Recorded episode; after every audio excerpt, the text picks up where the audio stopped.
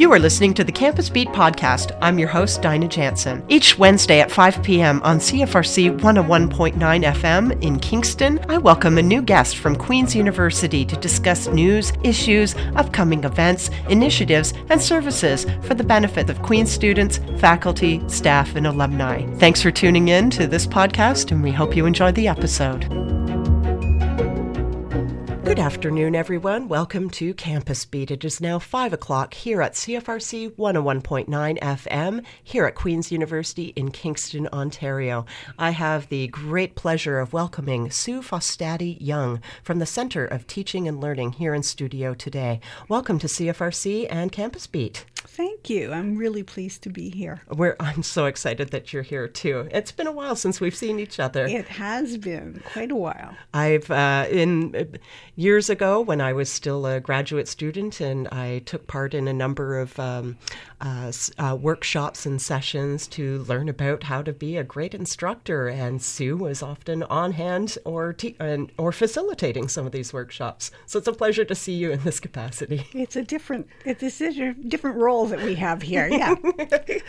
All right. So um, before we get into our discussion today, a lot of our discussion will focus on the new five-year plan that the Center of Teaching and Learning has uh, now launched and has been uh, discussed in uh, the recent edition of the Queen's Gazette. Before we get into this, can you tell us a little bit about yourself and the many roles that you've played at the Center for Teaching and Learning, commonly known as CTL, including your newest role as director?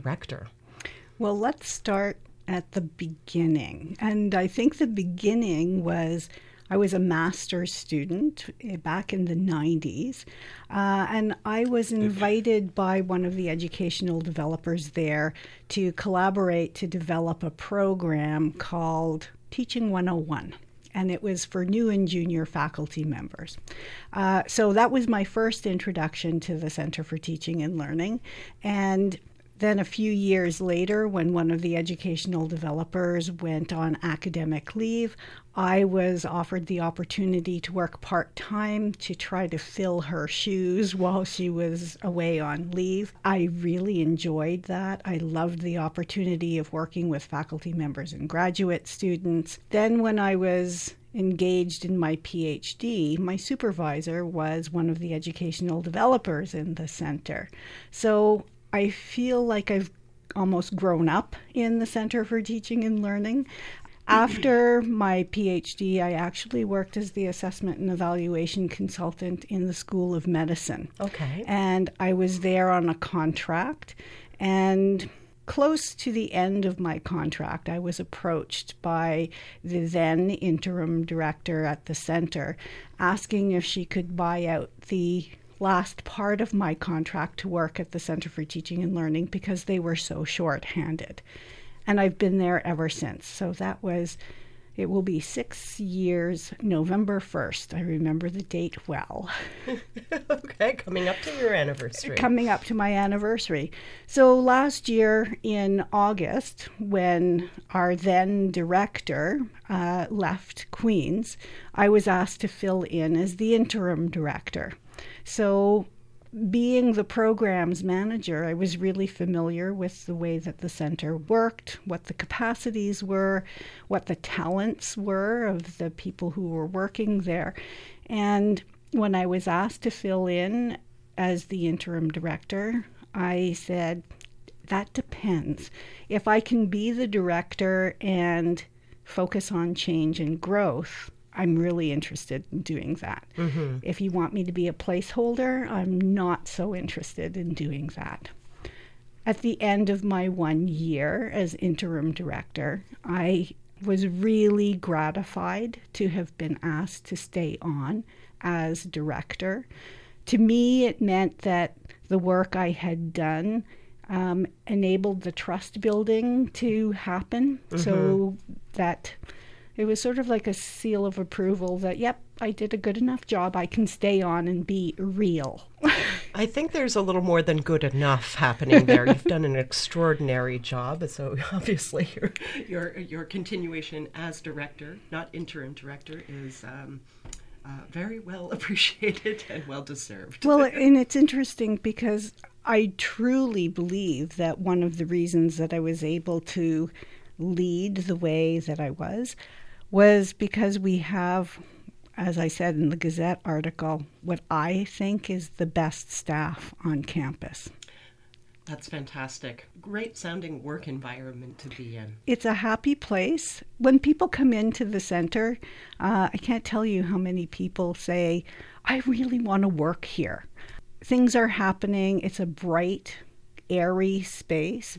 Uh, yeah, we have a nice time. Now, can you tell us about your academic background a little bit more? Uh, for example, what you were focusing on in your own research as a graduate student, and uh, what drives your passion for teaching and learning even today? When I started into my PhD program, I looked through all the course requirements and wanted to make sure that I avoided assessment and measurement and evaluation entirely because I never liked the way assessment was done to me as a student, and I really did feel that it was done to me and not for me. Ah, um, but then, good distinction. yes, and then I had the great dis- honor, actually, of meeting Bob Wilson who was a faculty member in the Faculty of Education here at Queen's.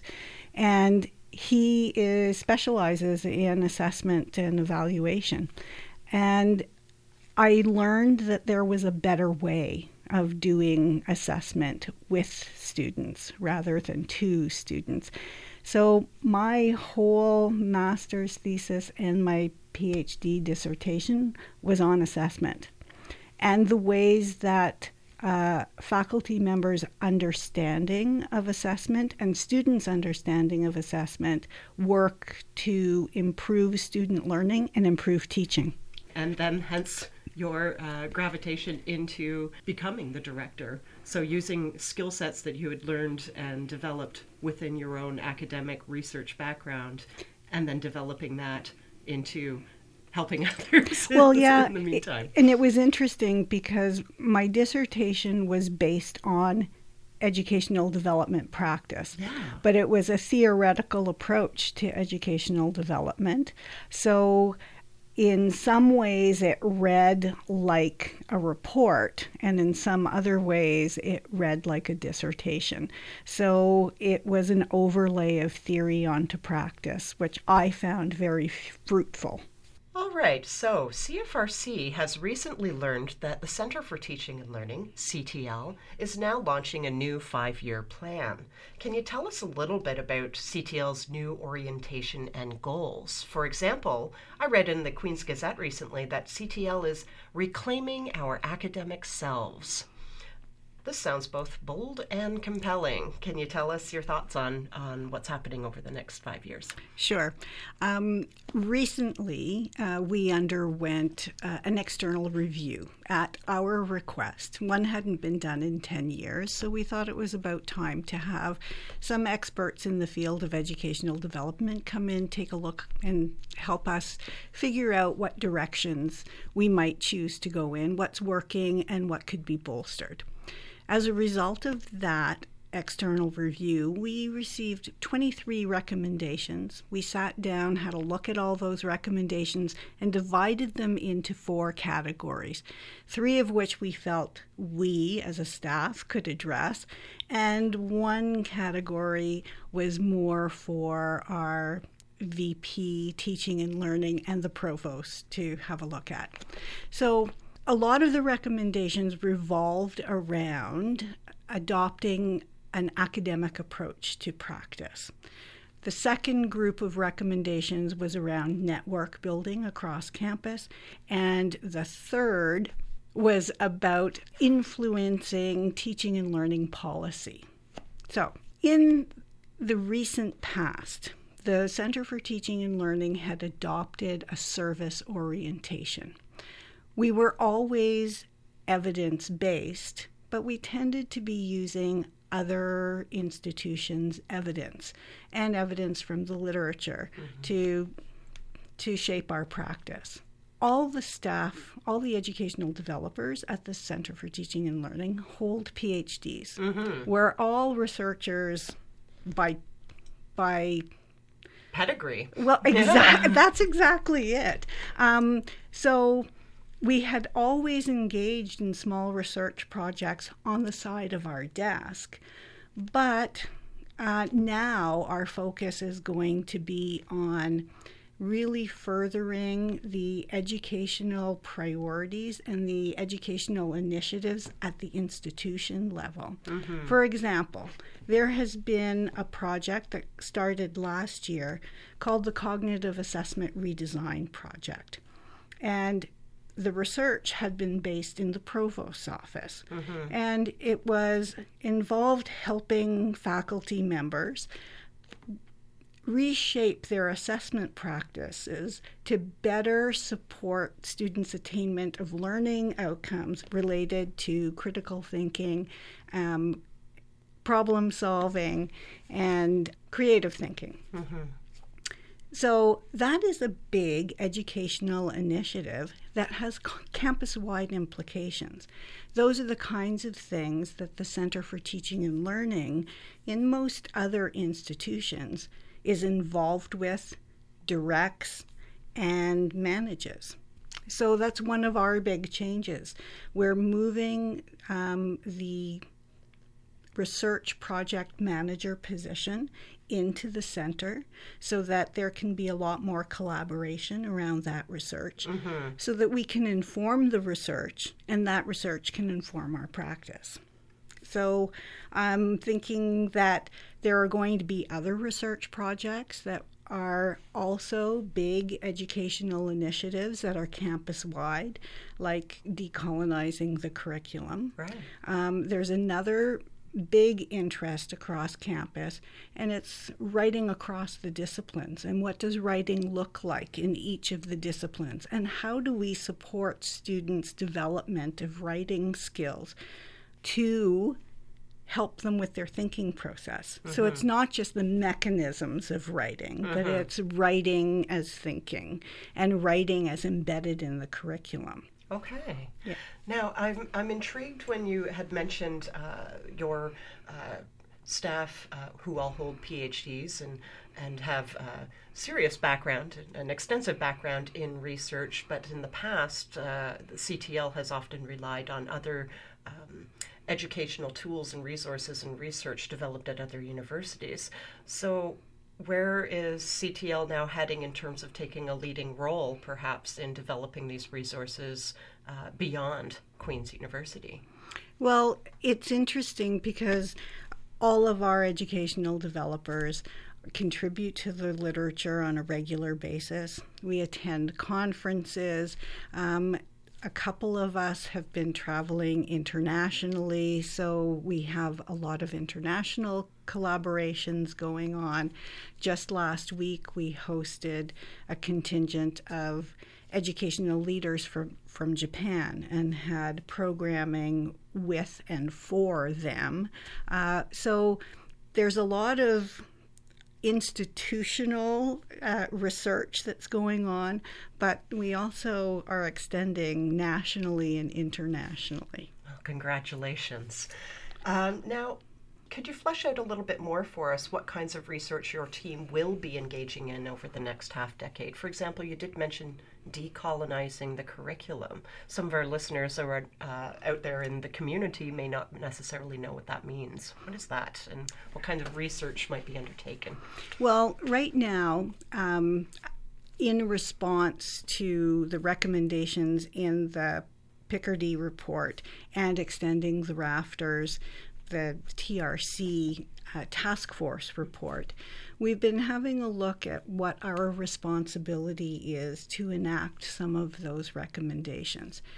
In the TRC uh, task force report, there was a call for people to take a good hard look at the curricula that we're delivering at Queen's and what kinds of knowledge we're including and what kinds of knowledge we're excluding mm. from the curriculum.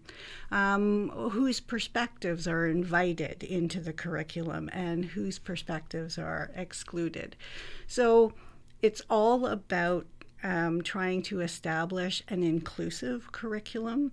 Uh, so, right now, what we're doing is helping faculty members take a look at the resources they include, for example, mm-hmm. and having them interrogate the assumptions that allowed them to make the decisions about what gets included in their course mm-hmm. uh, so that they can perhaps broaden the perspectives, broaden what kinds of materials they bring into the course.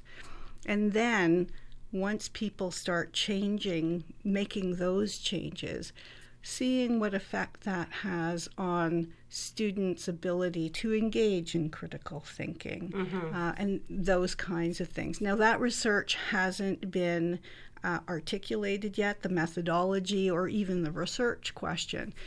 But if we want to have a, a, look and really decide on whether or not we're having an impact and whether there is change, we're going to have to investigate that. Indeed. And now, this uh, you talked a lot about uh, professors, uh, individual faculty members, and uh, rethinking or uh, revisioning the way that they approach their own um, curriculum building.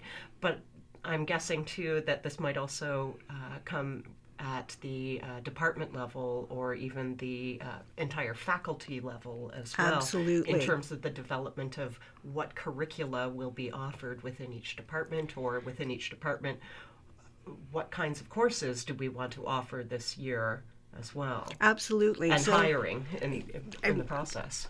You, it's it's pervasive. It mm-hmm. goes everywhere. But because we're the Center this for Teaching and Learning, yeah. we're focusing on what do courses and programs look like, what mm-hmm. do individual classes right. look like. So when we start thinking about the influence that we might have on okay. policy, we have a number of people in the center who sit on the Senate CPR committee, and CPR is for cyclic program review. So when all the departments have to go through um, a regular review of programming to see how things are going there have been questions inserted in the review process that directly ask the question how how well are your courses reflecting the diversity expected in so we're nudging whole departments to be doing that mm-hmm. so eventually we're hoping that we'll get there. And i think the most important thing now is to be asking the questions to get people to interrogate the ins- assumptions that they're making in their teaching uh, to broaden those perspectives. Fantastic now, uh, so we're going to shift things a little bit, and thank you so much for telling us all about, or, or not all about, because we could be here for hours. you have a very busy schedule, um, uh, but you've told us much about uh, the uh, the next five years uh, for the Center of Teaching and Learning, but also. Uh, CTL offers so many ex- a huge suite of services and resources. our listeners, I think, would love to hear and learn more about CTL's programs, uh, including teaching support services or educational technology services. I understand there are numerous grants and awards for for educational research and excellence in teaching as well. Can you tell us about first, maybe, about the teaching support for faculty and perhaps graduate and uh, graduate teaching assistants and teaching fellows. Sure. Uh, I think that we kick off every year with TD Day, and it's a one day conference like uh, scenario where we have, I think it's eight or 10 concurrent sessions, and four sections of those concurrent sessions. We have faculty members, graduate teaching fellows, undergraduate TAs, and graduate TAs who attend that. We had close to 300 people attend this September's version of it.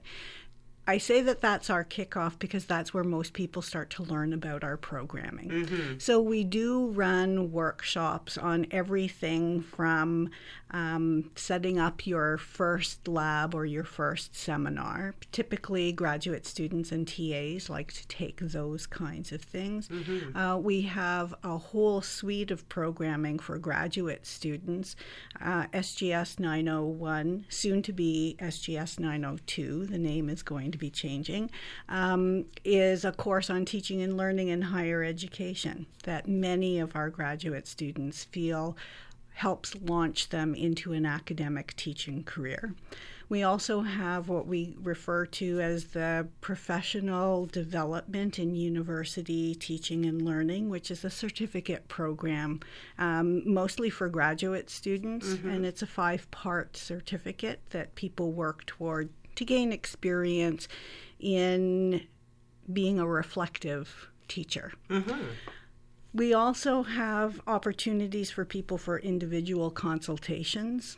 Some people will ask for a review of their syllabus to find out if they've got all the components in there. We often have people coming in to ask for assistance in putting together the right assessment processes to achieve their their student learning outcomes. We also have faculty members who might like to help have help interpreting their USAT scores mm-hmm. um, because we all know that what a handful of students absolutely love, an equal handful of students absolutely hate. So, how do you make sense of that when you're planning for improvement of the course for next year? We can help with that. Right. Um, when people are putting together their teaching philosophy statements and uh, teaching dossiers for promotion, renewal, or tenure, um, we can assist with that as well. And the other thing we do are classroom observations. So if you're trying out a new pedagogical technique and you want some feedback on it, one of the educational developers or one of the graduate student educational development associates can go to your class and observe what it is that you'd like to observe. It's non evaluative, it doesn't count toward promotion or anything like that. It's just good professional development. Okay. That sounds fantastic, and it's such a great resource for anyone that's, uh, whether they're brand new to instruction, uh, an instructional role, or a seasoned one. Exactly. Okay. Uh, now, th- among uh, the other services that CTL offers, uh, there's also uh, something called educational technology services. Yes. What is in this particular suite? Well, we have the whole gamut of things. We as everybody moved from Moodle to OnQ. that was a huge one. I remember. So there were a lot of people who were really anxious about that. But we offer assistance for people who are either new to OnQ or who are just discovering some of the really cool things that the learning management system can do. Mm-hmm. Um, so, eh, questions or or a consultation can happen around that. We have OnQ drop in several times a week where people just drop in um, and it's sort of a community based thing. So people will help out one another, but we also have people in the room to help mm-hmm. with questions. It's also around the active learning classrooms and the flexible learning spaces on campus and how to use the technology in those rooms and outside the rooms that really enhance students' learning. Okay. And we offer support on those those technologies as well. Fantastic. And yes, I have you uh, gone to those drop-in sessions and been, had my life saved a few times. But exactly. hey, this worked for me. You try it. Oh my gosh, that solved a problem that I couldn't figure it for days. Yes. It was wonderful. I recommend. Yeah. um, now, tell us a little bit too about the wonderful grants and awards for educational research and excellence in teaching, also offered uh, through CTL. Yeah, most of the things that uh, so the the teaching awards are sort of. Um, they're managed by us or overseen. So we aren't responsible for uh, giving the awards, but we do manage and manage the process of many of those. We also help the provost office put on the uh, celebration in January mm-hmm. for the Teaching Awards reception. Uh, the other things that we were talking about are the teaching enhancement grants and the educational research grants. We have small sums of money, and I say small compared to how many people we have on campus who might be interested in these. Um, so there are people on campus who are hoping to inject some new element into their course, but they might not have a small bit of funds to be able to do that.